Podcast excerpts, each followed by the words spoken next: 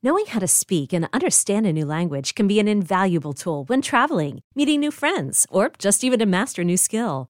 But it's not always simple when you're bogged down by textbooks and structure classes. That's why so many people trust Rosetta Stone. Rosetta Stone is the most trusted language learning program, available on desktop or as an app. It truly immerses you in the language you want to learn, like Spanish, French, Italian, Chinese, and more. You won't just be studying English translations. The Rosetta Stone intuitive process helps you pick up a language naturally, first with words, then phrases, then sentences. Don't put off learning that language. There's no better time than right now to get started. For a very limited time, listeners can get Rosetta Stone's lifetime membership for 50% off. Visit rosettastone.com slash rs10. That's 50% off unlimited access to 25 language courses for the rest of your life. Redeem your 50% off at rosettastone.com slash rs10 today.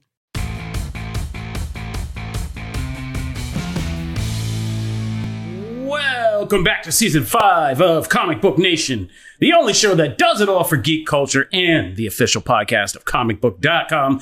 I am your host, Kofi Outlaw, and with me today in CB Studios, we got our co host, Mr. Connor Casey. Happy spooky season. And calling in the OG host, we have Mr. Matthew Aguilar. What's up, everybody? And representing for Halloween weekend, we have Sylvie, What? aka Janelle Wheeler. And if you can't see uh, Janelle's uh, impressive Loki horns, this is why you should be watching the live show, bro, because uh, a lot of fun things going down. Not that it's not fun if you don't listen to us in podcast form. Subscribe there. Subscribe to the live show on YouTube. It's all fun. And we are the only show that does it all for geek culture. And today we are going to prove it. We have a lot to talk about. It is Halloween weekend, so we are here to give you guys our personal picks for the movies you guys need to be watching during Halloween weekend this year. Every year from here on out, we're dropping our definitive picks. It's going to get funny, I think. We also have so much to talk about on the entertainment front. We have to get to some news. There are some crazy episodes of Loki and Gen V that are coming our way, and a big new scary movie, allegedly, that we need to dive into and talk about. And this is Comic Book Nation, so you better believe there is both some big news and some big reads on the comic front that we have got to get to as well. Right up to the top, let's get into it. Janelle, You've been keeping us up to date on the uh, Deadpool 3 beat, and uh, we got some new updates this week. So uh, tell people what's going on with Deadpool 3. Yeah, I was actually, first of all, I'm loving who wrote each article. I love that you did not write the Taylor Swift article. So thank you for that. Uh, there is some very exciting Deadpool news. If you are really looking forward to this, there's uh, some nice, I guess, ear candy for you to check out on the latest podcast called Happy, Sad, Confused, where uh, we have a Deadpool drop from the director himself uh, talking about a couple different things. We'll start with the first one, um, and I obviously cannot quote directly, but uh, and I quote, bleeping myself out. I'm gonna say this a bleep load more than you think. Talking about heart, he said that there's going to be a ton of heart in this film. Um, and he goes on to say, I'm so wary, but one thing Ryan and I were very, uh, really united in was wanting to make Deadpool 3 very much consistent and continuous with the franchise DNA, but to see where we could evolve in this third movie. And I think that that's very comforting for a lot of fans who just ate up the first two. So I I think that that feels really nice. He goes on to talk more and more about like what we can expect. There weren't like huge spoilers, but these little tidbits make things feel really nice. Kofi, anything else you want to add to this little section of it? Because I know you wrote this article. Yeah, pitching to save you. Here we go. I love it. Um, yeah, so it was director Shawn Levy, and he's talking about a lot of good, a lot of the rumors. So Happy Sad Confused is Josh Horowitz used to be with MTV, and um, he he asked him some pretty direct questions. Uh, one of them was, you know, how much of an MCU movie is Deadpool three? And Levy is, of course, not giving away anything about this, but he said he's very diplomatic, and he said he will say that this is very much an MCU movie. Like Oh, yes. at the while he and Ryan, as he kind of said, and Hugh now wanted to make sure that this Deadpool movie is fitting first and foremost it fits within the franchise of deadpool we don't lose the deadpoolness of it because we are now going with marvel studios that was a lot of fans concerns So he said, we're not losing that, but it is very much part of the MCU. And the things that'll happen, and that kind of implies that what will happen in this movie will have significant developments and effects on the MCU and the multiverse saga. And that's saying something because there's a lot of rumors saying that this movie will help transition us out of the Fox X Men universe into the MCU, pulling some characters in, doing all of that, maybe even using this incursion kind of storyline to kind of fit it with the multiverse saga. And there's nothing that he says that kind of discourages that idea. Um, this sounds like it could be surprisingly like one of the low key most pivotal chapters we've had, especially if Secret Wars is going to have, as some people speculate, this whole kind of conflict where the Fox X Men characters, or some of them, are some of the kind of most dangerous combatants for the MCU Avengers. Who, when everybody's fighting for whatever remnants of their world or to restore their own world, which would be a very interesting conflict for Secret for Secret Wars because you know we wouldn't be rooting against one set of these characters. We have love and experience and kind of know them all, and they're all fighting for survival. It's very Dragon Ball Super, and I'm here for it. So that was good. Uh, he also said that uh, you know he's playing coy about the whole Taylor Swift thing. If you haven't been watching behind the scenes, um, thanks to the Kansas City Chiefs, Taylor Swift is in our face all the time. And while we're doing that, uh, and I don't mind a little T Swift, but I mean, it is getting a little ridiculous. But in the midst of all that, Shawn Levis says that, uh, you know, he was asked, has he ever heard of Dazzler? You know, those kinds of loose questions. And he said, oh, you know, it sounds like a great idea. You know, he's playing coy, kind of smiling through that. But behind the scenes, he's been seen with Taylor Swift, Ryan Reynolds, Hugh Jackman at Kansas City games, where most of the clowns end up. But, um, you know, this sounds like it's going to definitely be happening. I don't think anybody should be surprised when there's a Taylor Swift cameo in Deadpool 3. And Shawn As as she's Levy, not Black Cat. what's that? As long as she's not Black Cat, I'm fine. That's No, very there's- there's specific. no way. Yeah, that's very There's no specific. um, Mind. I mean, if the universe does that to you, I mean, that's very specific. So, I mean, I don't know what to say. Take it up with God, I guess. That that's a Spider Man. yeah, that's a Spider Man. That'd be really weird. No, no, no. That Yeah. makes sense. No, I mean, who knows what's going to happen? The Dazzler thing seems pretty pretty locked in. Like that's that's one of those fan castings right up there with Rosario Dawson's Ahsoka. Oh, so I just hope they don't do with her what they did with her in Amsterdam. If anybody saw that atrocious movie where Or cats. there's there's a particular clip of her just getting obliterated by You know, a I car. never saw cats. Oh, I would be fine. with yeah, no, nobody nobody understands you guys cats and Amsterdam references. Keep them the hell out of here. This is comic book nation, bro. Like nobody in our audience cares about those things. But no, I mean, I'm opposite the hope though of what you Wow. said. I you, hope you that hope she gets violently murdered. I hope, and I think hit with a bunch Ryan Reynolds, comments about it. and I and I think Ryan Reynolds like would do this. Is I would love to see like I hope these cameos are like Deadpool 2, like where it's just funny and doing funny things that like really quick with big stars. So I hope we see like Taylor Swift as Dazzler about to put like sing the first notes of some like epic concert and she turns around, it's like an incursion, and she just gets wiped out. Hmm. And like all the Swifty fans would go nuts and all these teen girls would be like, Oh my god! Like that's a very Deadpool thing to do. And I hope they do it. Like They're all moms. I, I That would really sucks. hope. Don't do that to Dazzler. It'd Pick be another character. amazing. Oh, all these Fox. Oh. I hope they give us every Fox character casting, like every big thing we ever hope to see for like a split second before they just obliterate it all. That would be amazing. Like, and that is such a Deadpool thing to do. Be like, yeah. oh my god, there he is! Like, finally we see like so and so. Like, I hope, I hope there's a Daniel Radcliffe Wolverine running around that gets like obliterated, Just- and like just for a moment of comedy, like him bursting out of the pool, like rah, and then like just gets wiped out. Just some- get Oscar Yeah. Wi- just get Oscar Isaacs back in the apocalypse makeup for like two seconds to be like, yeah, he "I'm wakes up. back He dead." wakes up again. He's like, ah, like that. Be, I mean, all of that would That be would be great. hilarious. That would Like this could be so much better than the Flash. And Shawn Levy even said, like, I mean, he was sitting there looking like a kid in the candy store. He said, going to work every day is just a delight. He was surprised how many cameos they got and how easy it was to get some of them because of how much clout Deadpool has by now. So it seems like we are in for something like when they get the last half of this movie made. So uh, let's pay them actors. Come on. There's like new reports. Things are looking a little helpful. Let's go. You it's guys time, have, like, a it's time to treat our tricks. Let's get these actors paid and let's get back on track and get this Deadpool 3 in. They got You like know? a week until it's forget about it until next year. So hurry up. Yeah, let's go. All right, so that's the Deadpool 3 update. Let's keep moving down the Marvel train and get to one of our main event topics today. So, I've been sitting here for four weeks just capping through all of these Loki recaps. These have been recaps with Cap this time because I've known, I've been burdened with knowledge like Thanos and Stark, just sitting here for four weeks, sitting through all this other crap and just been wait to get to what we, this episode, so that we could really chat. Now we're all here.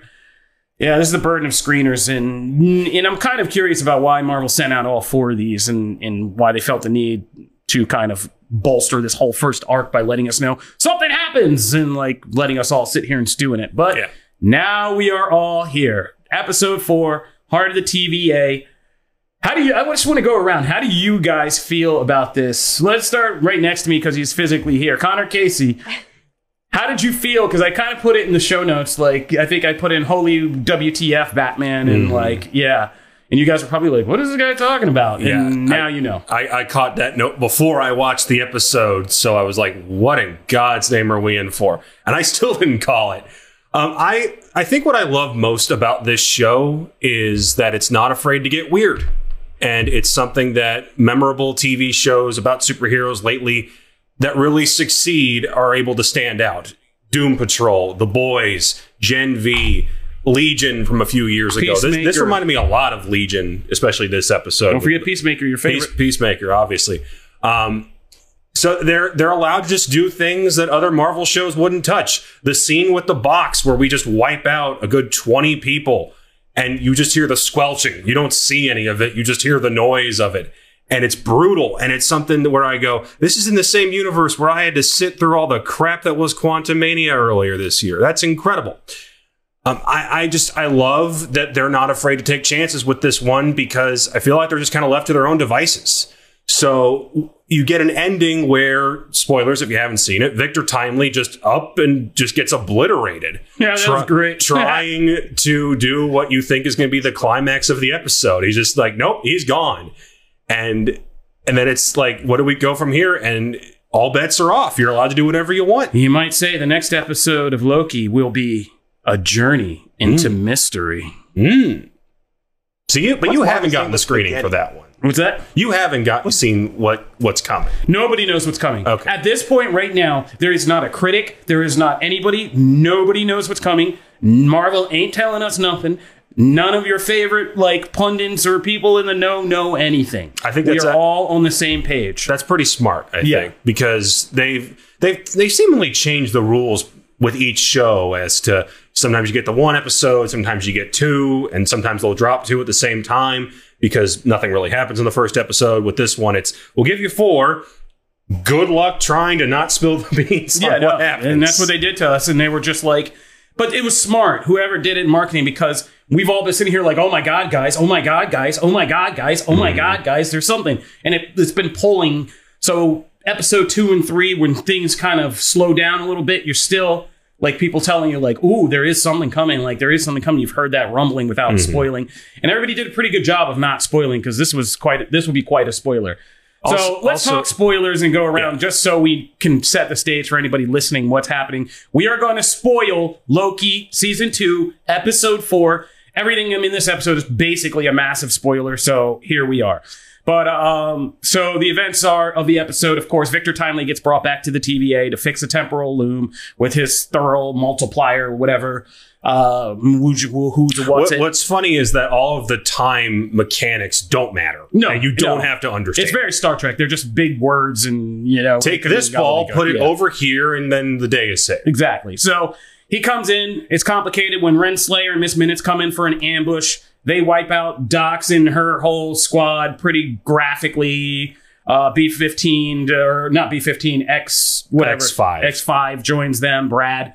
Um, Miss Minutes and Ravonna Renslayer kidnap. And I love this about the show. They kidnap him and they don't go across the universe. They're just like hiding in a conference room of the TVA because this is a workplace show.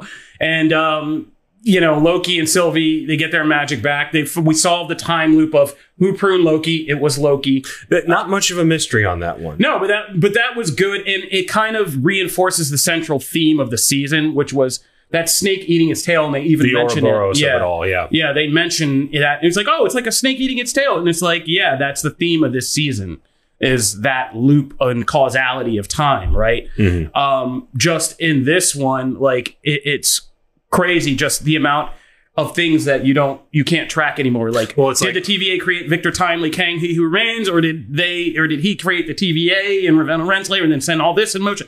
It's all like it's all kind of fun to sit down and break apart. But we get this loop, and, and I love that the phone turns out just to be Obi. And I was just writing about this coming in. It was like that's a Ralph Bohner moment, but I like Obi so much more than Ralph Bohner, so it's okay. I was like, he's like, what's taking so and, long? and, it, and it wasn't a thing that we spent a month speculating about and trying to pick through the new rock Some stars highlights. did. I I was gonna say, yeah, people did. yeah, well, those so- people need to just do sit back every and enjoy Owen Wilson talking about pie. I was I was gonna even think about commenting about this, but like shout out to everybody who's doing Marvel as like a deep dive job right now because Good luck. pool's getting shallow, man. But good luck to you guys out there. But um, Matt and Janelle, w- Janelle, let's go to let's jump to you. What did you What did you think about this episode, and especially the end? Because I love when a shock. I love to see how you take a shock. It's it's hilarious. Yeah. Um, I had to rewind it. I know we don't rewind anymore because we don't.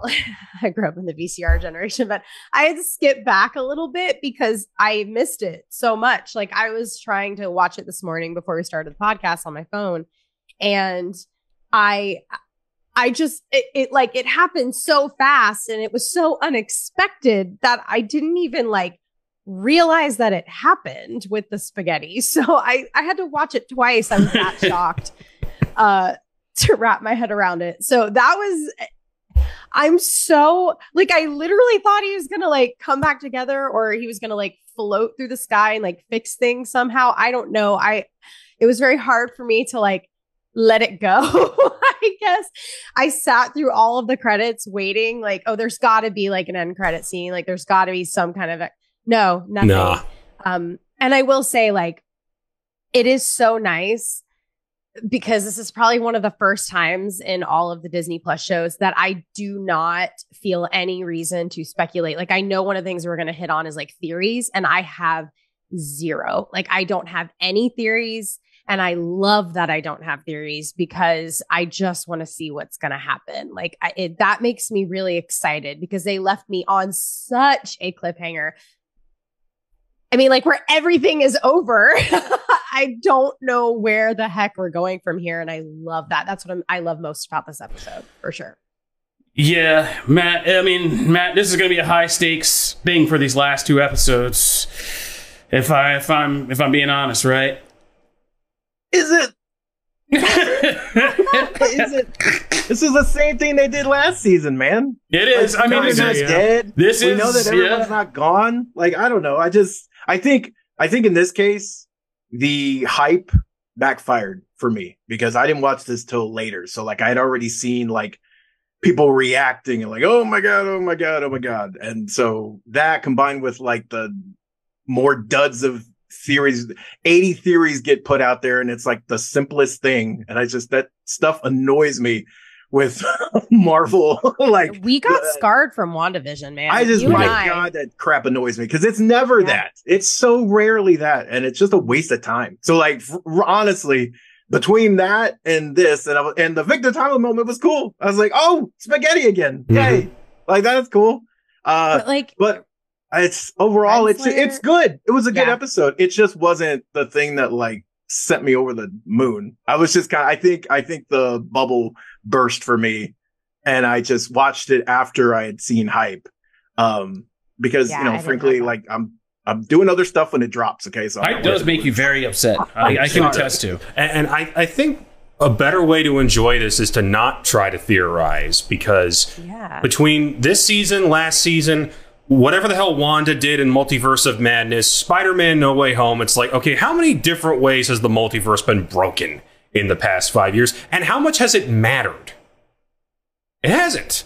Yeah. I, I think they've kind of lost the plot on that. So if it doesn't matter, just sit back and enjoy Owen Wilson and Tom Hiddleston having great banter. And that makes the show a hell of a lot more enjoyable. That's very good. It's very good banter.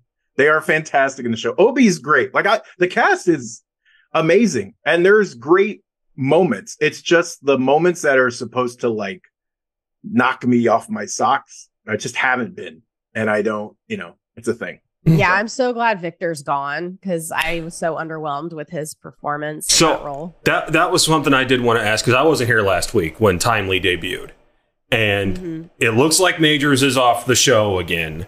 How do we feel about his two episode performance, especially given what's being accused of him? Uh, last I don't. Whoa. Uh, first, I'm going to separate the real life stuff out. I'm not jumping into.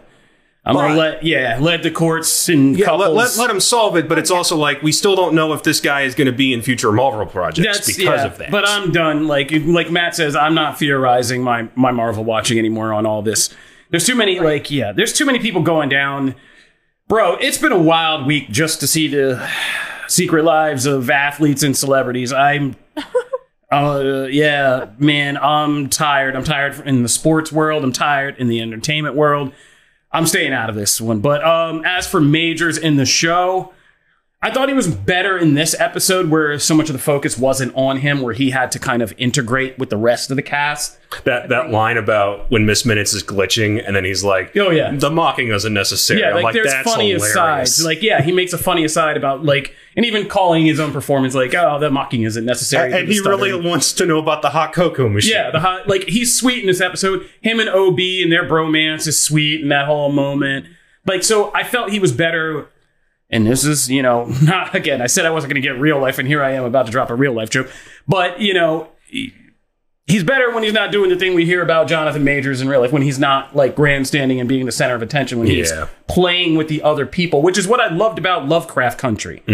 Um, That show was him and a whole bunch of other talented people. Jurnee Smollett, uh, I forget who else. Um, Michael, I can't believe I'm blanking on his name.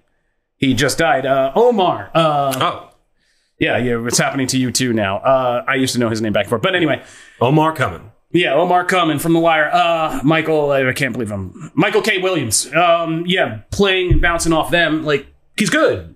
But when he was like the center of attention, and it's all like him and him trying to grab the limelight and do that and this and, and Ant Man, not so good. Yeah. little little too over overblown. Um, but yeah, I I I can't wait to hear somebody, and it's not going to be my job, thankfully, but ask like, was this always the plan for Victor Timely? That scene? Did they go back? Did they like do something else? Because I could see you just doing that one in the edit bay, just being like, he runs out of one version, he saves the day. Whoop! Now he's spaghetti. I think that's going to be Marvel's answer for every bad bad actor they have from now on. Whoop! He's spaghetti. And, there he goes. But it's also like the one character that you can just kill in everything, and he keeps coming back because he's Kang. Yeah. Yeah. Cockroach. Yeah, as people, it seems like people in the comments are also agreeing this wasn't so. Oh yeah, yeah. B fifteen was also great in Lovecraft Yes, Country, and we were just talking on our uh, bonus episode of which you guys haven't even don't even know about yet. We were discussing her in another movie that we will talk about. We'll we'll hype that at the end of this, but um.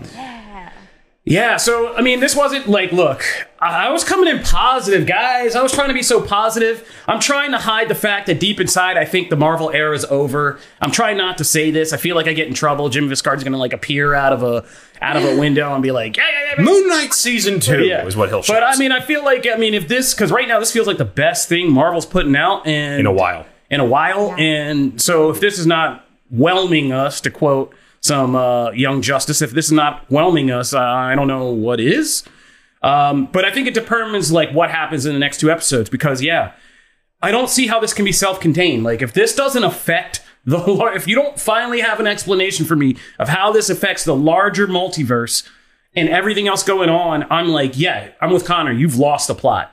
Like we've just done this. You can't tell a multiverse story that's contained in each single franchise lane and and has no ramifications on the other. Yeah. So I think how they land this plane is going to be really interesting. And if they do some dumb stuff right now, like they just make like one of those, um, you know, it's a wonderful world episodes, like where somebody's living some other life and Oh, It's a Wonderful some, Life. uh, yeah, a wonderful life. It's a wonderful world. That's my favorite song. Um, a wonderful life episodes where they wake up and they're in this alternate reality that's the one that's now overlapping everything and they're all and Mobius is riding a jet ski and Sylvie and Loki are in some weird marriage or whatever. Like I'm gonna be like I'll I will go on and be like, yep, MC's MCU's over. It was a good run. Like uh yeah. This was fun, guys. Uh I hope the kids have fun with this. I'm gonna take my brain elsewhere now. Like, yeah. Because you will have lost me. I- I'm not here for that. Like you just did something big.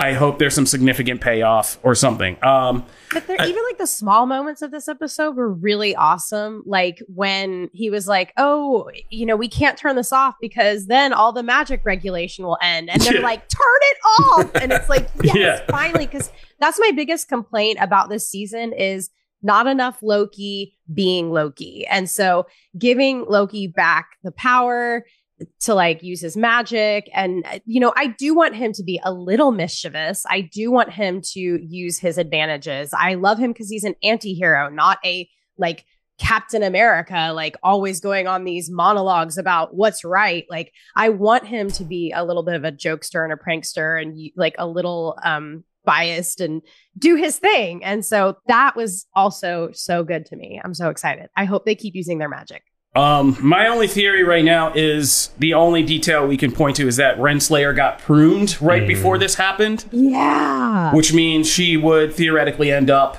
in the dumping ground place With the Thanos yeah, with the. Thanos The big copter. smoke monster. back, and she can hoof it back to the end of time. So she might be the only one left. And based on what they revealed this episode about and expanding her character and doing that, I wouldn't be too mad at that if we get like a Renslayer focused episode and she ironically is like the only one left. And there's a mess out here. And you know we get some kind of restorative trick or whatever we got to do to get everybody back. Um And, and I know we've kind of been, you know, lukewarm on how we think they're going to land this plane, but I'll say this: I'd rather have this where I can't call it, as opposed to, and Matt, this is not a shot at your girl, but the Marvels, where we can pretty much map out how this movie is going to go beat for beat for beat for beat. Can't do that with this, and I kind of like that. yeah i'm so excited for the marvels too um but yeah though i feel like marketing stuff's starting to get dirty on that we're not gonna but we won't get into that they're just really leaning in this Hmm. I called Marvel in a friend from Next Asgard. episode. Who could it Yeah. be? bonus episode valkyrie we know who it is That doesn't even make sense, but whatever. but I mean, Nia DaCosta, she's not on. Tessa She's not on Asgard. She's on Earth. Whatever. Hey, yeah, but she's from Asgard. God, God, God. Yeah, She's in Norway. You gotta get those keywords in. All right, but uh, yeah, so I mean, big things, big things hinging on Loki right now. I mean, that, but I did enjoy this episode, and I can now say it was my favorite when I got to kind of preview them all. This was my favorite. Um, yeah, oof, I've been watching a lot of Saw movies this week, and somehow that Renslayer Miss Minutes execution scene is still one of the most disturbing things I've seen. Like, and it just gets you. You're like, oh, I want them to cut the shot. I want them to cut the shot. I want to see. I don't. 'cause you I just- don't want to you see just, it. The shot just stays on Brad's face, and he's like, "I'm getting increasingly more uncomfortable." Yeah. And B15 when she comes in, like good acting job. That's that's acting right there, and she's just reacting to what she sees. Because you could see them things. She comes in, she's like, "Ew, what's this mess in here?" And then she's like, "Oh, Oh. that mess is people. Oh, that mess is the people I knew.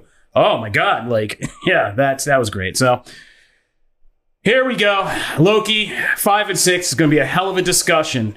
Um, we're going to take a break, but when we come back, I can't wait to get into the show that I'm secretly enjoying more, guys. Which would be Gen V. Some of you in the comments have already mentioned it. Yeah, we're going to talk about Gen V. We're also going to get into this Five Nights at Freddy's, and we have our Halloween movies and some big comics. So we got a lot to do. Let's break it.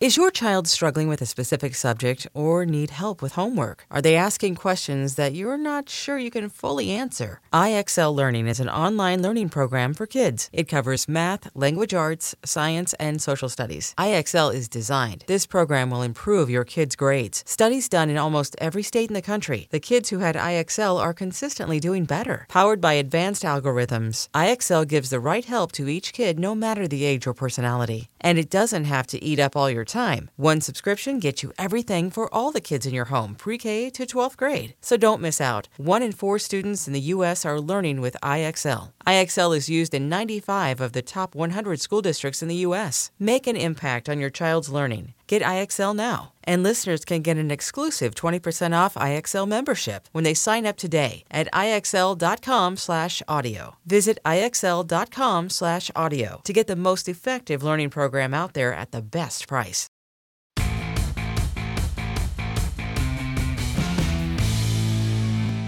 Welcome back to Comic Book Nation, the only show that does it all for geek culture and the official podcast of comicbook.com. If you're just jumping in, we broke down the big new Deadpool 3 updates and the pivotal Loki season 2 Epin uh, Epin. Uh, It was Eppin, all right. the pivotal Loki season 2 episode 4 and gave our thoughts, reactions and where the show is going as it comes into the last two episodes of this season. Now let's jump over to uh, the new scary movie. It is Halloween season, Five Nights at Freddy's. Did uh, anybody of you guys check this out? Was I the only one who jumped in? I did. I did. Scary.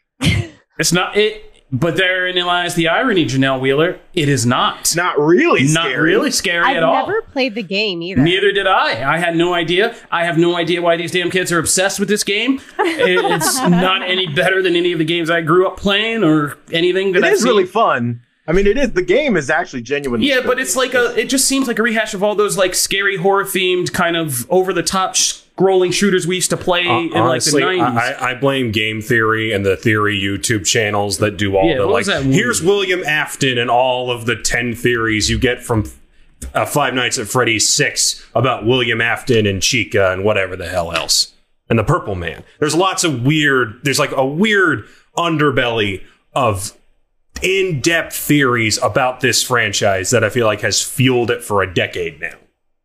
oh, zombies ate my neighbors. Super Nintendo. This is what kind of this reminds me of. But anyway, we're just sticking. that the same. Anyway, well, okay. Well, let's not get to that. Let's get to the movie. Anyway, like, let's just get to the movie. And I'm sticking with the movie. Uh, the point is, this movie isn't going to make me play the games.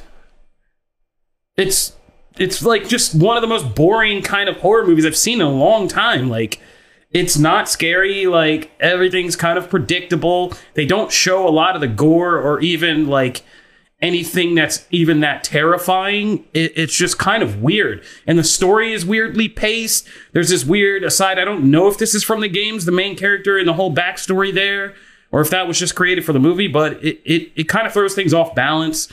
If this would just been a straight up, like, I got to spend the night in this place and deal with this situation movie, that'd have been great.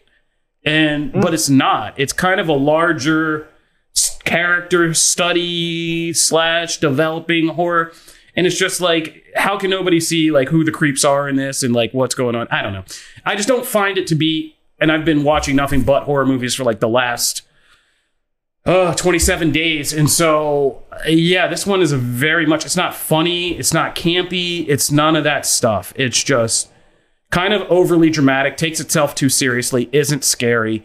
And the animatronic monsters this is like worse than like an 80s or 90s movie that would do the same thing. So i don't know. That's my take. I don't think it's worth your time even at home but that's just me. Definitely not in a theater uh, I'll, I'll toss it to matt maybe he'll be more positive Uh, you know, it's funny. It's um, I I agree with you on a lot of your points. I this movie is not really scary. Uh, however, it and and especially not when the animatronics are involved. I mean, the whole thing about in the games is like the animatronics. It's about the fact that you are limited by like the concessions they make in the game are kind of like the original Silent Hill, where it was kind of like, hey, you only have so much. You know, like the graphics aren't anything to write home about, but like the the tension is there because you only have so much battery power to close doors and keep the animatronics away from you for a certain amount of time. That works in a game. In a movie, they make allusions to those things, right? They're like the electricity's off and you can only do this for so much. But like none of that stuff ends up really playing into the regular frights along the way. And the animatronics just aren't I mean, even when they're doing kind of really screwed up things, they're not it's I don't know what it is. They're just not menacing in that way. Um, and they do that right off the bat. Like the first five minutes are just like someone, you know, dying and like, and it still was like, okay, that was fine for whatever. I, what I will say is the story that you like disliked it having was the most compelling part of the whole movie for me because it actually surprised me that 17 minutes in, there's like two minutes, maybe three minutes of animatronic death. You know what I'm saying? And like the rest of it is just about, you know, Hutchinson's character and, you know, him trying to fight for like custody and the screwed up thing that happened to him and when he was younger and like all that stuff. Look, as a parent, like hit really close to home for me. I, I didn't expect that going into this movie. I didn't expect to like, it felt like a really traumatic law and order episode right off the bat, like the first 20 minutes. And I'm like, okay, where's the like big, you know, animatronic things trying to kill people? Like, where's that movie? Um, so I don't know. I, I'm fine. I would recommend it for morbid curiosity on Peacock. I do not, yeah, I wouldn't spend money to go see this in the theater. Uh, but it is interesting. And I do think some people will probably end up liking it. Uh, it's, I mean, it did okay at the preview night. I am, ex- I mean, I'm interested to see what it does at the box office after the weekend. Cause obviously there are like 90 games at this point. Um, so if, you know, even, and it's Blumhouse, right? So they make stuff on a pretty sparse budget. So if it does really well, I could see us seeing like three more of these. Oh my Um, god. But yeah, we'll, we'll, we'll have to see how that plays out. But I, I agree with you. The whole thing, right, is it wasn't scary. And as we'll get to in our ha- uh, Halloween list, for me, that's okay. As long as something else is there to drive me. And, and this was weird. It was weird. it was not what I I don't know if you just made a sale or made a sale against this movie. I'm not sure where what's going to happen, but I'm going to let it play. We're kind of in the middle. Yeah, kinda in the middle. they're- they're- they're- yeah. I don't know. We're just I going to let it play. I think the decision to have it drop in theaters and on Peacock at the same time kind of tells you the confidence they have in this one. Yeah. I mean, I wasn't going to beat up on it, but yeah, I mean, yeah. Um, yeah, at Blumhouse especially, like Blumhouse can put out anything in a theater usually. Um, so I think they knew because this doesn't. It's not going to. It. It's one of these weird movies where it just kind of kills the demographic chart. Horror fans are not going to like this. I doubt gaming fans are going to like the extra story and the drama that he just described tacked onto it. Like, I don't think anybody looking for that dramatic story is going to like the animatronic horror crap that's in there. Like, I don't think anybody's going to be pleased by this, and I think they figured that out in some way. It's not, and it's not even bad. Hutchinson, Guinevere Beck from You's in this, like, they're Yeah, a good cast. Like, yeah, and and like nothing's wrong with that, but it's just like it's just this weird movie where conceptually, like, and execution wise. It's like you managed to kill the demo chart. Good, good job. Like that's very hard to do to miss like all Matthew the quadrants. Lillard's good in it. Yeah. In his weird role. Yeah. Yeah, so I don't know. It's a weird beast. Like I think Matt might have actually nailed it, hit the nail on the head right here. It's a weird one. So if you're morbidly curious, Miri- curious, if you are morbidly curious, please check it out. All right. He's turned to Clayface from Harley Quinn there for a second. I know. Curious. If you're morbidly curious, check it out. All right. Uh, I think we can uh, maybe we'll flip it a little bit and just talk Gen V real quick and get through that before we get to our picks because I feel like we'll take a little bit longer on our picks. Um, Gen V's cooking. I'm going to say this out now. I'm not even going to tell you about. We're not going to go through the episode too much. I, I figure like a lot of people probably spent their capital of being awake on Loki before they get to this, which is fine. But uh, Gen V's cooking, man, and in Gen V cooking, it is making an entire boys universe cook. This episode, the penultimate episode, had some major twists in it that I was just talking to Adam Barnhart, like resident, you know, comic book writer, comic book writer of comic books and writer at comicbook.com, Adam Barnhart was uh we were talking on the side and I was just like cuz he said something to me about this episode going in. And it does things that I was like, I can't believe I never attached or figured out where this was building to and why this was important, why this one character is important to the boys universe and factors in to like what's going on. But we had a major kind of crossover cameo in this one, and boy, that was uh that was blew in my mind. And yeah, Literally. yeah, yeah, quite literally. It's a mild spoiler, but uh, yeah, Gen V is. I, I think Gen V might be between this and I think I was talking on the side Lioness Spec, Spec Ops Lioness. That might be my two new debut shows of the year because yeah, this show surprised me. I thought this was just going to be, as Janelle said, like tweeny, bo- the boys, the tween years or something like that. And this show is relevant, important, expanding the mythos in a great way, and is already feeling like it's relevant to the boys season four and all that stuff. So, man, what'd you Yeah. guys think? You guys, you guys enjoying Gen V? Because Matt, you, I think we did it last week, and I even po- posed it to you guys. I said, which one are you enjoying more?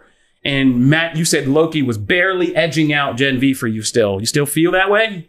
Nah, nah, Gen V, the, the pendulum has swung.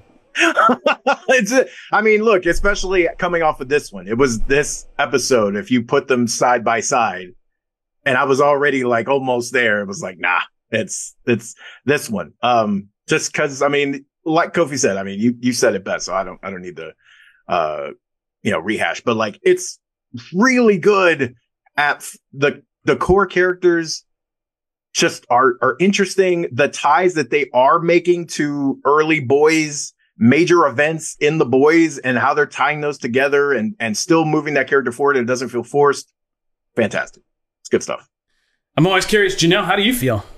Yeah, I think it's great. I it's hard for me to go like Loki versus Gen V. Like it's they're just so so so different. That's true. Um, They're very different. yeah, they're they're so different and like Yeah, but Janelle Wheeler, one- we know, you know, everybody knows. There's one TV show that makes you feel like you really got your rocks off in the week. The one you gotta gotta watch, and you know, you know Golden which one it is. Oh my god! We're watching that. I yeah, I've been watching it too. It's adorable. Everybody back Um, on the rails here. Out of these yeah. two, which one do you know to be like the one you're like, I- okay, Well, I like Loki. okay, that's fine. because yeah, I just need I need that Marvel fix. You know, it's just it's my heart. Like I and I love Loki. Like and I loved Loki before Loki was cool to like. Like before he had his own show, I was always team Loki. Get that cred. That's right.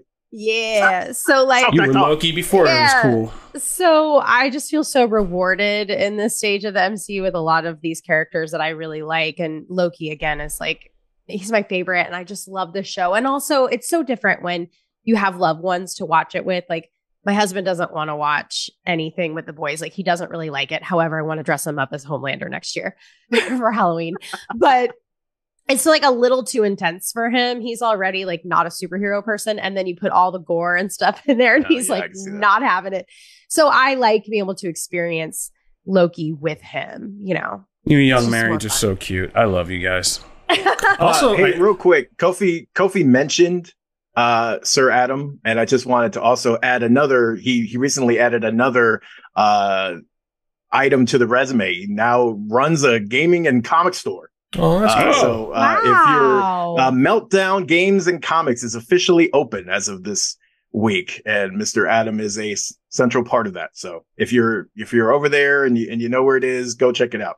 Yep. Shout out Adam, Adam Barnhart for keeping the uh, for keeping the brick and mortars going. We need that. A lot of, I, I spent a lot of time in my comic shop. and That's why I'm here today. So- Um, uh, Connor, you're big. You're like our biggest boys fan. How you how you loving Gen V? to round out your question, uh, Gen V is definitely uh, taking over in terms of the better of the two, but it's making for a hell of a Thursday night double feature. Oh yeah. Oh no, no Uh, doubt. It's superhero TV is back. Yeah, yeah. Don't- We we're we're eating right now. Loki, we are eating. Wait. Get it? Loki, we We're are. We're, we're like we're like you know? Spider-Man fans this year. We're eating good. with Yeah. Uh, I, I Right. think I went to a Halloween party last night and I was like, guys, I don't know when I'm going to watch these. I was in bed, like on my phone, trying to watch these, but Yeah. worth it. Yeah, it's made for some late nights, but it's been fun. Although it's really hard to go to sleep after watching Gen V for reasons Yeah, that should be obvious. Um, I, I think the show is excellent. I think it's still got a great grasp on the characters. It's making you care about all of them. The generational conflict theme. I, I thought as they went further along, it'd be harder for them to keep track of that. No, they still nail it. Where the more uh, the more of the original hero generation that keeps getting brought up, the more the younger generation keeps pushing back against the world that they have created. And I think that the fact that we're getting a second season, even if they burn down the school in the finale, I feel like there's enough to go off of for the next season, just based off some of the themes that they're tackling. My only kind of concerns, I think, I still feel like the writers got too far ahead of themselves where they went, crap, they solved the mystery, but we still got half a season left to go. So these past two episodes have been, let's kind, let's keep diving deeper into these characters, but in terms of moving the plot forward, we need to stall for time in certain areas. And then I I won't spoil what they're teasing for Boys season four and what the big conflict of that might be, but I'm also wondering if it's too soon to tackle that topic. I have no idea what you're talking about, so I can't answer you. So, Well, yeah. I'll, just say it. Rona. We're, we're we're tackling COVID in season four. That's my guess, and I don't and I don't know if I don't know how they're going to handle that. I have questions. Okay. Well, I mean, the boys hasn't fallen to a challenge or kind of tearing in the socio or even predicting the socio political spectrum and where we're going to go and kind of getting there ahead of us. Because season two and three was uh were pretty It was pretty on. topical. Yeah. And, and to be fair, like the stuff that they set up for already for season four was pretty topical. Yeah. But this one, I was like, ooh, do we do we want to go there? Yeah, well, With the I mean, pandemic. we, Okay. we we are is the boys. Uh, I don't think uh, restraint is their is their real mo. Restraint's not their thing. Yeah. All right. So let's go. We're gonna move on and get to our top hol- uh, Halloween movie picks. We're gonna go around. We're gonna keep this speedy. We recorded a uh, rankings episode for the DC Extended Universe that we will be dropping soon. And man, that one got contentious, but it also That's a good It was a long one. We That's yeah, a good we, ninety minutes. yeah, we deep dive, we deep dove into that. We're gonna make this a lot faster. So this is just a fun chance for us to share the Halloween movies that we put on, and for whatever reason, there's nothing. It's Halloween. This is what you watch. It's a little bit of insight into us. It's also a chance for some of you to learn how crazy some of my co-hosts really are. So I uh, would love to start at the top. It's Mr. Connor Casey. We go alphabetically. Connor, what were your top three picks? Let's just run through them. Let's keep it speedy. My three picks were Halloween 1978, Nightmare Before Christmas, and the original Saw.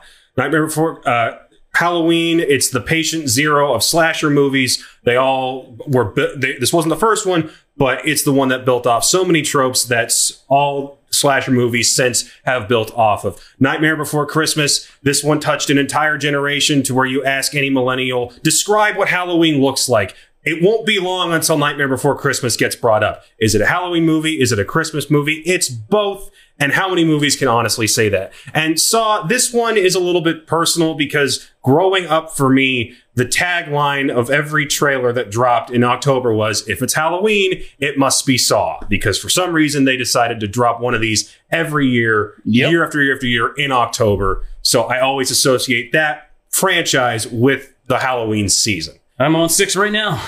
I've been doing it all week because we're getting to Halloween. Also, a bit of a theory. I think that if not for movies like the original Saw succeeding, we don't get the elevated horror wave of movies we've been getting for the past 10 years or so.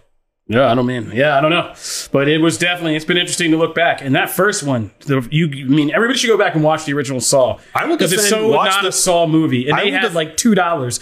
Carrie Oh, yeah. Hill's makeup in that is hilarious. I was like, oh, you guys just found berries outside and rubbed it around his eyes. I don't That's know really what's cute. worse, the, the the the blood or him attempting to hide the British accent. Yeah. But I will defend. Watch the original trilogy. Like it, as a as a three movie Yeah, no, it's it works. solid. Yeah, it's really solid. Actually, the first three are really solid. And then watch six because it's actually about something. Yeah, I mean six is four and five get a little out there, um, but five is really bad. But uh, yeah, I'm back on six, and we're getting back to it. So I agree with that one. I like that. Janelle, what was your list? I'm so curious. Yes. Okay. So Our non-spooky person, yeah. Yes, I have to preface. I don't love like murder and and like that. It, it freaks me out. It's not that I, I don't think it's great. It just really ruins my day. So, um, the my classics, the ones that I watch every single year in order. Wait, do I start with three or one? Doesn't matter. Doesn't matter. Okay, We're not. It's not my a mystery. number- Just tell us the number three. Yeah. Uh, yeah, my number three is Hocus Pocus, uh, the original, because it's just spectacular. And I even liked the the follow up one that they released. I watch this yearly. I love it so much. It's wholesome. It reminds me of my childhood. Yay, cutesy, fun. Um, my number two is Ghostbusters, the original, because Ah. like it's Ghostbusters. It's ghosts for Halloween, and it's just so good. It's so well acted. It just takes me back to that time um in my life when I was like a kid and this like scared me. This really spooked me back then as a kid and now I watch it and I'm like, "Oh my gosh, I love this." Also, there was a video game that came out, a Ghostbusters video game and it was so good. So like that it's like playing the movie. Um and then my number 1 is Beetlejuice.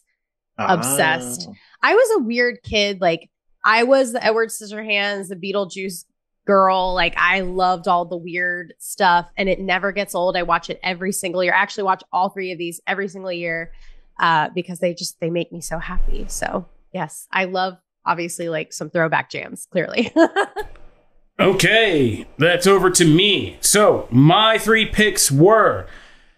I had also at number one. I had Beetlejuice. Uh, I mean, that is the Halloween movie to me. Uh, if you are going to come up on the spooky season, it's scary. It's funny. It's one of those weird, coked out '80s concepts you could only have from that era.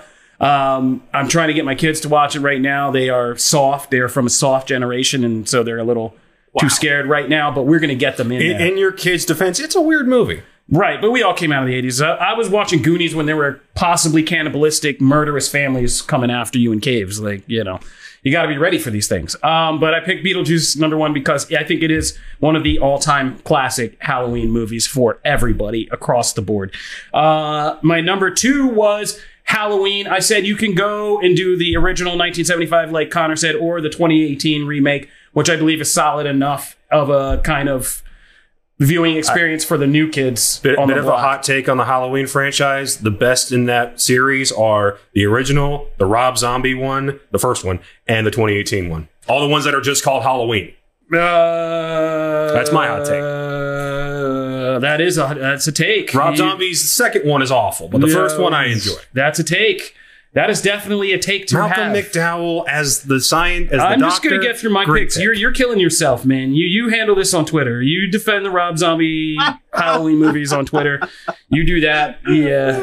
Uh, if you getting some agreement in here, I don't know from who, but there you go. My third pick to get me out of this is The Shining. Um, and The Shining is one that I think every year I gotta bring out. If you and these represent kind of horror comedy, slasher horror, and the atmospheric kind of art house horror that are the three components I, I love for the entire genre.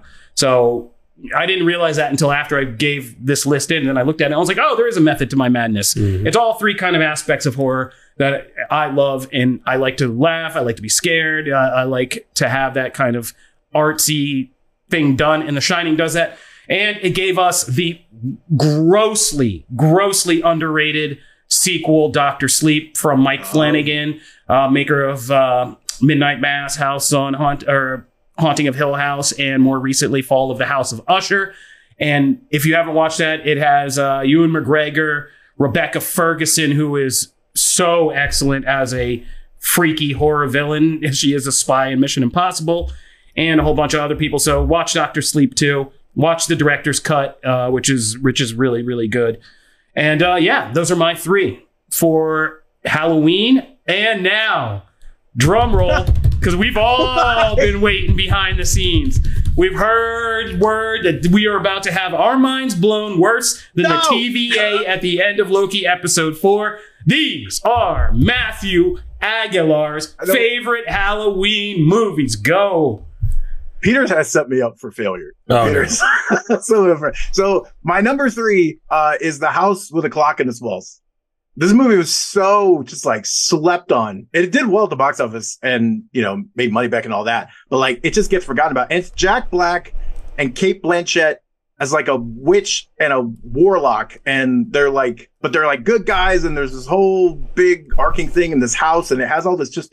It's really fun. It's it's not scary in the sense of like we talked about earlier, right? Movie for me, it doesn't have to be scary necessarily, but it has fun in the universe of magic and witches and warlocks and sorcerers and all that. And I just thought it was so good. We were watched it on TV one night and like I didn't see it at the theater because I completely missed it.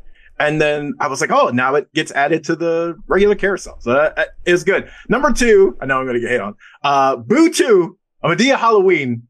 Okay. The first one sucks.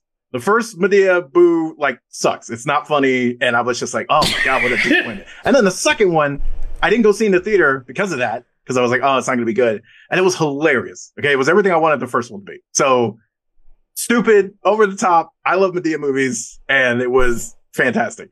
And then number, number one is like probably my only like legit, like legit Halloween pick. Trick or Treat is like a slept on classic.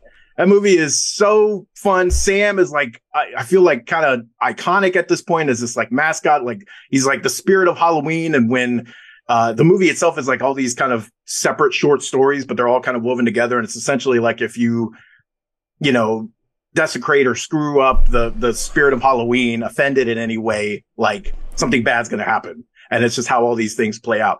My buddy Ben introduced me to this like years and years ago, and ever since it's been in the rotation. It's great. You should watch it. Uh, I I love these. These are typically what end up in the house during the Halloween season. Uh, I mean, look, everyone knows like as I have my Santa no mug, like I'm already like uh, two seasons ahead, but like still, this is what happens. So happy Halloween, everybody.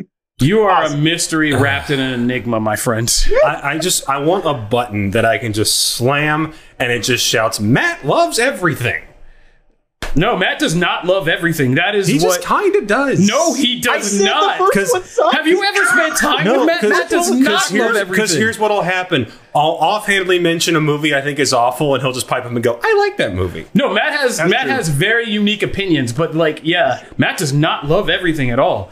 Because you could mention something that you think is easily lovable. Matt's like, I don't care for that. and you're like, what? I was like, no, I don't. I, but, don't solid, I get what people like. It. I get what. Yeah, I what I want to see is just like I just imagine Peter, our producer, putting together that graphic, and I want to know how long he just sat and stared at it, the finished graphic, and probably heard Simon and Garfunkel playing in his ears, just like "Hello, darkness, yeah. my old friend." just seemed to go draw further and further away from him down a tunnel. It's like his some quote uh, in Slack was amazing. Yeah, I forget what he's. What did he say? what he said. He was like, like, I think it was like one film I had to Google to find out what it was. Another, I couldn't. I, it's not that I didn't think it existed. I just didn't think they made a sequel to it. and I was like, okay. But uh, Trick or Treat, Trick and Treat was my uh, honorable mention. So that was, uh, yeah, that was on my list as well because that is a really, really good one. It's uh, so good. Yeah, like it's the perfect blend of scary and funny. Yeah, and I'm gonna watch that actually. Yeah, I'm gonna be watching that after after this. In fact, after get done. Ain't me. Look, see, all my picks are weird. No, no, that one was good. That one was solid, and it was your number one. I, am going to be staring at the Madea picture for so that funny. we had this on Comic Book Nation. Never in my, never in my wildest dreams. I think we'd have Madea somehow it's referenced so on Comic Book Nation, but here we are. All right. I love it. So those are our top Halloween picks. We'll put the graphic in the article for this episode and let you guys just peruse. We'd love to hear what you guys think, so you can hit us up on Comic Book Nation Twitter and uh, let us know what were your favorite Halloween top three Halloween go to movies. Um, because we'd love to know from you guys and tell us if we're crazy.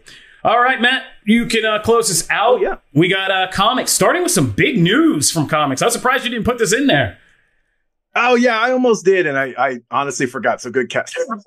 so uh, in a couple episodes back, uh, actually, we were talking about the Ultimate Universe, and uh, I know we got some uh, pushback in the in the comics a little bit about like there is some excitement about the Ultimate Universe and what's coming. I wasn't as hyped about it as others, but like there's some genuine excitement, and one of the biggest ones obviously is Ultimate Spider-Man. He was that was the I think it's safe to say um, the best uh storyline slash just overall character and universe to come out of that first ultimate universe.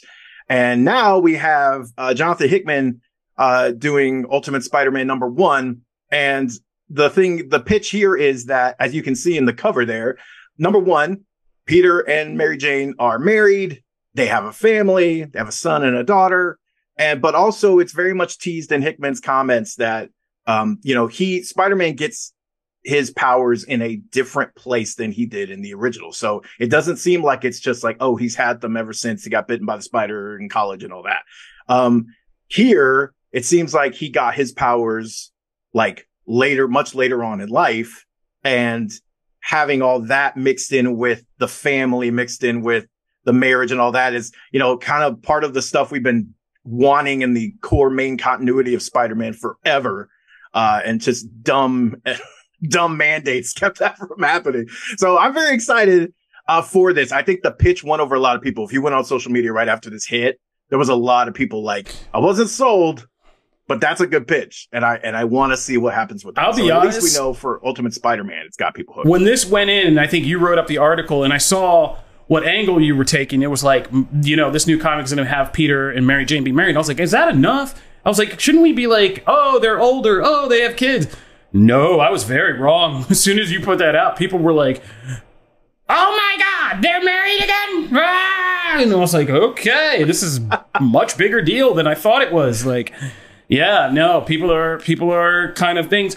And I would like to just say, as a personal gloat, I called this. Like when we got, I did the article where Hickman said he was working on something, but he refused to say what it was. And I was like, okay, there's only a couple things because he said it was a character he would never work with. And I was like, what could that be? And then he was like, oh, but they gave me this angle that finally that I wanted that they wouldn't do. And I was like, oh, it's probably going to be like Spider Man. And I was like, yeah, I can see him doing Spider Man.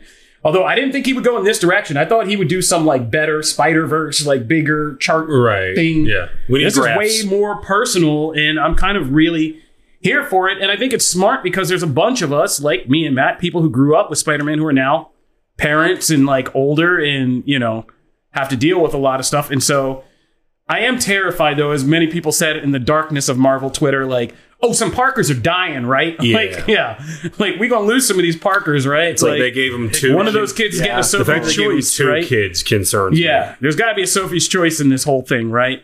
Um, yeah, because That's a somebody, with somebody That's dying, worry. That's an absolute worry. and Also- Peter's going to have to pick. I- I'm curious what else they change because if he doesn't get bit until he's what 40, like I feel I wonder what domino effect that creates of like is Ben alive? Is Well, how did he meet right. Mary Jane? Stuff like that. Well, it's changed because I mean they alluded to this in that questionable Ultimate Invasion uh, event because the Maker goes back and he catches the spider right before it's about to bite Peter Mhm. as a teenager. So I'm pretty sure they're going to build off of that and say, no, the destiny still happens, but because the Maker intervened here, Destiny did the you know Final Destination style corrective path, but it came later. And See now I just picture Miguel's Yeah. gonna pop up in a portal about halfway through the book and be like canon events. I mean, they have two kids. They need childcare. So May and Ben should be in the picture, and maybe they die. you know, like yeah. But see, all these questions is why I'm curious. I'm also very curious because this will be the first one. I I adore the original Ultimate Spider-Man. Uh, that Yeah, run no, that was good, yeah. one of my favorite all-time runs. Uh, but like Janelle wasn't part of the comics discussion, and like there's a like a whole s- segment of people that never read those, and so I am excited Yeah. for people because that was the initial pitch of what the Ultimate Universe was supposed to be. Was this new jumping on point that could rework things, modernize things, yeah, all it's 21st stuff. century Marvel relaunch. Yeah. And then it ended up becoming having its own problems and continuities, whatever. It all and he died, mess. but did he get better? No, I think that Huh? Peter died and Miles took over. Right. Yeah. yes, that Peter died in a fantastic like Green Goblin final battle. series, yeah, thing, and then Miles took over, uh, and then Miles hopped over here. But Mhm. um, I'm excited for Janelle to actually like we can hop on Yeah. this, and I'm excited to see what you think. That's actually yeah. that not having- I was going to say that too. This is the first time. First of all, this is the first time I think Spider-Man comics have been accessible since the 2000 since like 2000 with Ultimate Spider-Man. Ever since then, it's been such a mess of continuity. You cannot get into Spider-Man books if you do not. If you didn't start back in the 1990s in the Clone Saga, you cannot get into Spider-Man books. It's impossible. They're so inaccessible, and the, and they didn't ever scale back. And that's the thing. Like everybody in Marvel kept saying, or fans kept saying, like Ultimate Spider-Man was great because it was back to the basics. It was starting Peter's story over with the basic thing of Spider-Man having to juggle this life, get through teen angst, do all this stuff, and it was not that complicated anymore. It was just modernized and new at the time for the 2000s this will be the first time we can onboard somebody and say we're jumping into this together. It's a, like not even it's simplified, but a whole new status quo that we have no idea about. That's mysterious and intriguing, and it's going to be fun to kind of get into it. And it's good. We can finally get Janelle into a Spider-Man comic. I know. I'm, I'm stoked. So this is the good side of the Ultimate Universe. I hope we see more of this uh, moving forward. But let's get into this week's books. Uh, starting with Wonder Woman number two. Obviously, we talked about Wonder Woman number one with Tom King. If you didn't get to check that episode out, you should totally go do that on the Comic Book Nation YouTube page and on your audio platform of choice. Uh, but here, Wonder Woman number two, we it was teased in that interview, Yep. by the way, that there was an awesome, badass tank moment coming. Yep. Uh, we we talked about teed up the whole like no thank you, yep. you know, like pitch, like all those. If you go back to that interview, you can see. Oh, I did. all He, of that man did not lie once. issue. no, no, Shout out to Tom not. King. He told us, and he did not lie. Yeah, so here we get the, you know, this is the government standing against Diana. It's the hey, we've brought our entire, we brought an entire battalion of tanks and people and like Steve Trevor gets sent in to try and like talk her down. But that conversation, like I love how the conversation goes on Diana's side, like just kick rocks and like, I'm good. No, thank you. And I love how that's implemented. I love the back and forth, like the flashback uh, to her when she was first kind of, you know, vying for this role to come over. Uh, and then flashing to the modern and, and the back and forth between them. There's a, there's an amazing, there's a couple amazing lines, but there's an amazing line in this book where, uh, it's during the like gladiatorial combat spots during the flashback and she's like, she seems beaten. The, you know, narrative is kind of painting that picture. And then it's like, I have two swords. Yep. That I, I lost my mind at that panel. And I was you have like, oh my god, I got all just I I lost it. I reread it right because I was just so hyped on that. Uh, there's a couple of moments. The tank moment does not disappoint. The action is gorgeous in this. I am just loving this. I'm digging this so much. But uh, but what'd you guys think? Um, I, I mean, this is. I think some people were very harsh on the first issue because it was risky. It kept Wonder Woman out of it for much of it, and did this. I don't think. I don't think those people who were critical of that first issue for this reason have a leg to stand on after the second one, um, because I think this is. I think this second issue is right up there with like Supergirl, Woman of Tomorrow, and how it takes like a single chapter but frames so much about the character. I think that King kind of cooks in this one by giving us a great kind of in the moment story that's an action story on two different time periods for two different events, but in doing so, really showing the context of what woman Wonder Woman's superpower is in a way that we don't typically think about it, which is what if there is a woman who does not have to bend or cater to or be intimidated by or insecure, become insecure from the pressures of a male dominated society. What or even a female dominated society. What if you know cuz what if she doesn't have to worry about that? What if there's wo- like a woman who never has to worry about that stuff and can determine her own identity, her own path through the world without having to capitulate to all these other forces that tend to, you know, bend and break women all the time. And what would that be like? And she's not cruel. She they don't. It's not like she jumps to be being a man. Like, oh, I got the power now. I'm gonna lay lay my lay my nuts on everybody. Like, it's not like that. She is quiet. She, she's not quiet, but she's just self determined. She says, no, I don't want this. Yes, I want that. Look, I don't want to hurt anybody.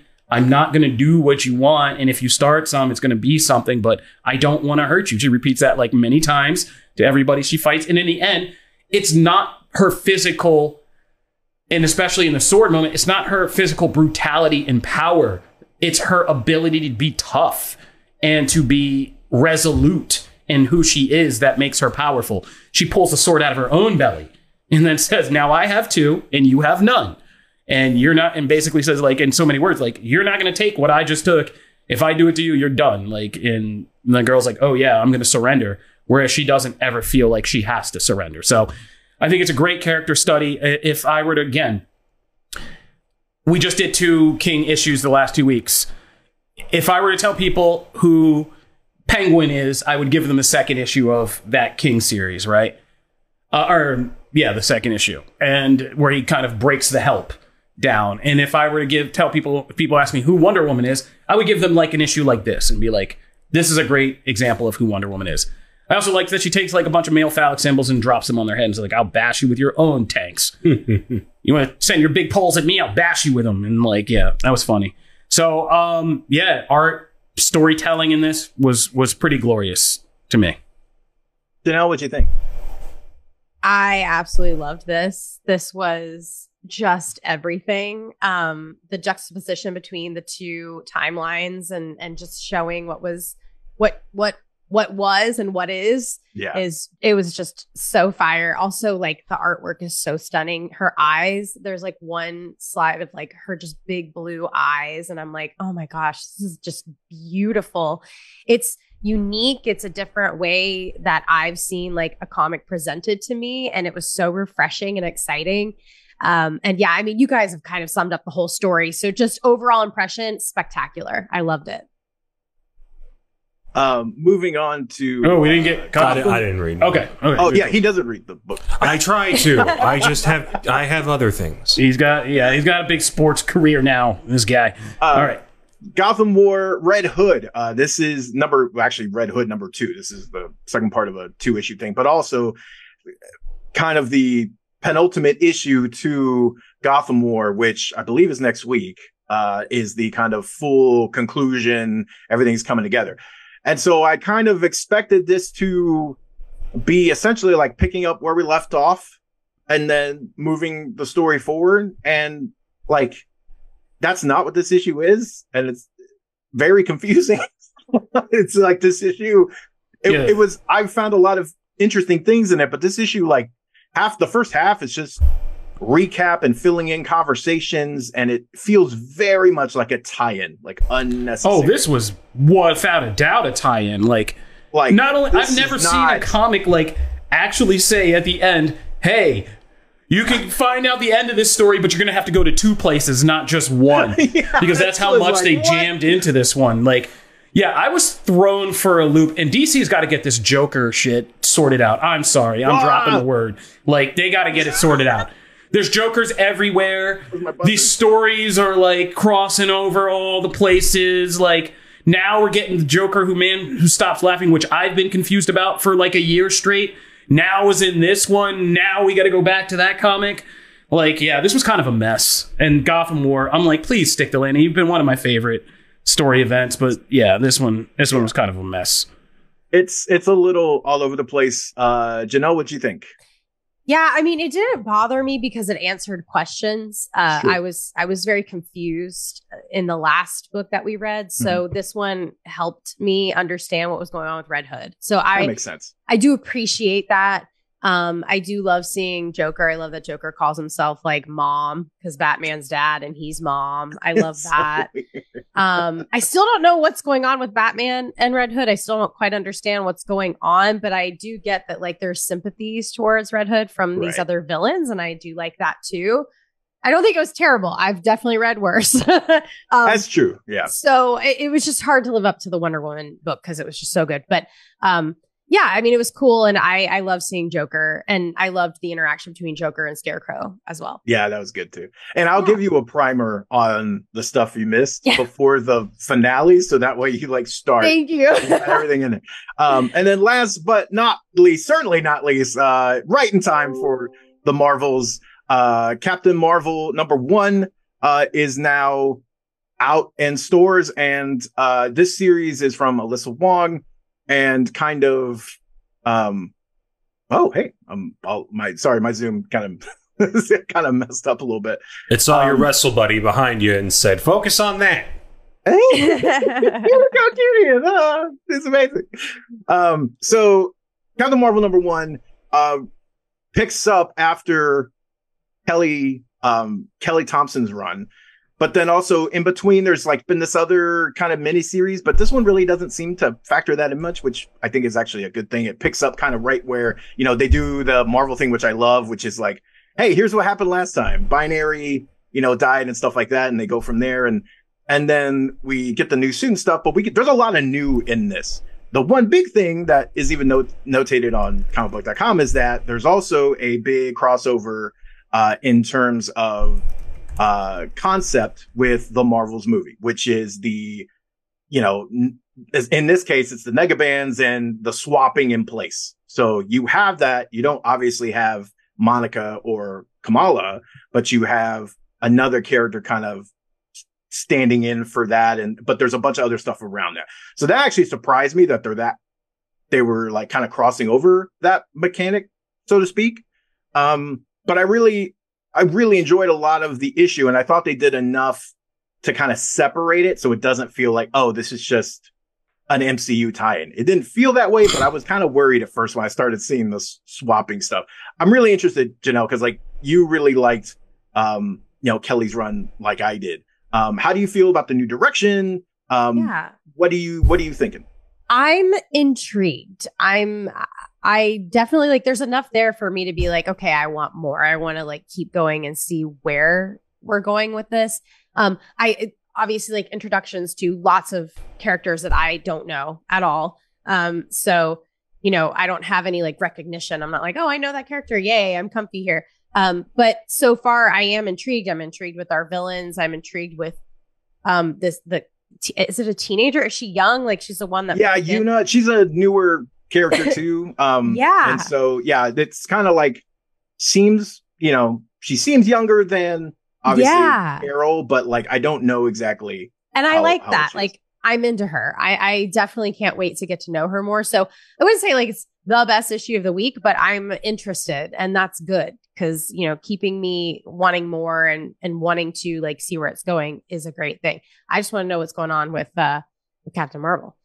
Yeah, same. And and they in um previous interviews and stuff, uh, you know, they said that her character is like kind of on purpose incredibly different than Ms. Marvel. Like they Wow. they Okay, made cool. sure to like go a different way with that character for that reason so that Yeah. they could contrast. So I'm excited for that. And oh my god, it's gorgeous. I I love the new suit.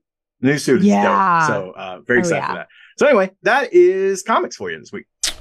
All right, that'll do it for this episode of Comic Book Nation. In addition to our live show today, we will have a bonus episode coming, I think after the weekend, uh, where we rank the DCEU movies. we jumped into all 15 because nobody cares about Aquaman 2, and so we were like, let's just do it. And we rank all of the DCEU movies, and people's lists are pretty crazy. Uh, there were some similarities, but there were some very distinct differences in our lists. And you want to check that out because it was a fun little debate.